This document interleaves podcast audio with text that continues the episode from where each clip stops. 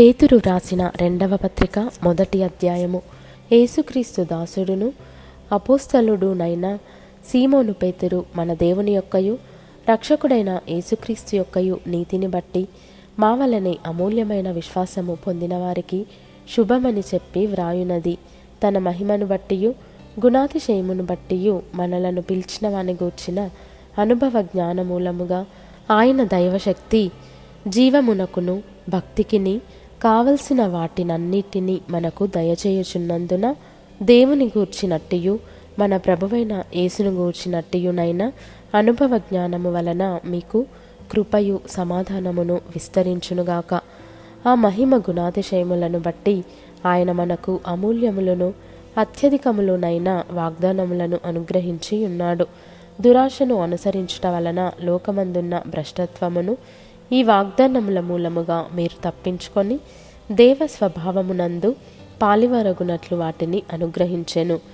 ఆ హేతువు చేతనే మీ మట్టుకు మీరు పూర్ణ జాగ్రత్త గలవారై మీ విశ్వాసమునందు సద్గుణమును సద్గుణమునందు జ్ఞానమును జ్ఞానమునందు ఆశానిగ్రహమును ఆశానిగ్రహమునందు సహనమును సహనమునందు భక్తిని భక్తియందు సహోదర ప్రేమను సహోదర ప్రేమయందు దయను అమర్చుకొనుడి.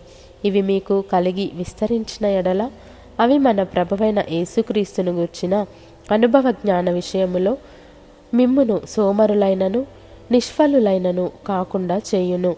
ఇవి ఎవనికి లేకపోవునో వాడు తన పూర్వ పాపములకు శుద్ధి కలిగిన సంగతి మరచిపోయి గ్రుడ్డివాడును దూరదృష్టి లేనివాడు నగును. అందువలన సహోదరులారా మీ పిలుపును ఏర్పాటును నిశ్చయము చేసుకొనుటకు మరి జాగ్రత్త పడుడి. మీరిట్టి క్రియలు చేయువారైతే ఎప్పుడునూ తొట్టిల్లరు. అలాగున మన ప్రభువును రక్షకుడునైన యేసుక్రీస్తు యొక్క నిత్యరాజ్యములో ప్రవేశము మీకు సమృద్ధిగా అనుగ్రహింపబడును. కాబట్టి మీరు ఈ సంగతులను తెలుసుకొని మీరు అంగీకరించిన సత్యమందు స్థిరపరచబడి ఉన్నను వీటిని గూర్చి ఎల్లప్పుడూ మీకు జ్ఞాపకము చేయుటకు సిద్ధముగా ఉన్నాను. మరియు మన ప్రభువైన యేసుక్రీస్తు నాకు సూచించిన ప్రకారము నా గుడారమును త్వరగా విడిచిపెట్టవలసి వచ్చునని ఎరిగి నేను ఈ గుడారములో ఉన్నంతకాలము ఈ సంగతులను జ్ఞాపకము చేసి మిమ్మును రేపుట న్యాయమని ఎంచుకొనుచున్నాను. నేను మృతి పొందిన తరువాత కూడా మీరు నిత్యము వీటిని జ్ఞాపకము చేసుకొనున్నట్లు జాగ్రత్త చేతును. ఏలయనగా చమత్కారముగా కల్పించిన కథలను అనుసరించి మన ప్రభువైన యేసుక్రీస్తు యొక్క శక్తిని ఆయన రాకడను మేము మీకు తెలుపలేదు కానీ ఆయన మహాత్మ్యమును మేము కన్నులారా చూచిన వారమై తెలిపితిమి. ఈయన నా ప్రియకుమారుడు ఈయన యందు నేను ఆనందించుచున్నాను. అను శబ్దము మహాదివ్య మహిమ నుండి ఆయన యుద్ధకు వచ్చినప్పుడు తండ్రి అయిన దేవుని వలన ఘనతయు మహిమయు ఆయన పొందగా మేము ఆ పరిశుద్ధ పర్వతము మీద ఆయనతో కూడా ఉండిన వారమై ఆ శబ్దము ఆకాశము నుండి రాగా వింటిమి.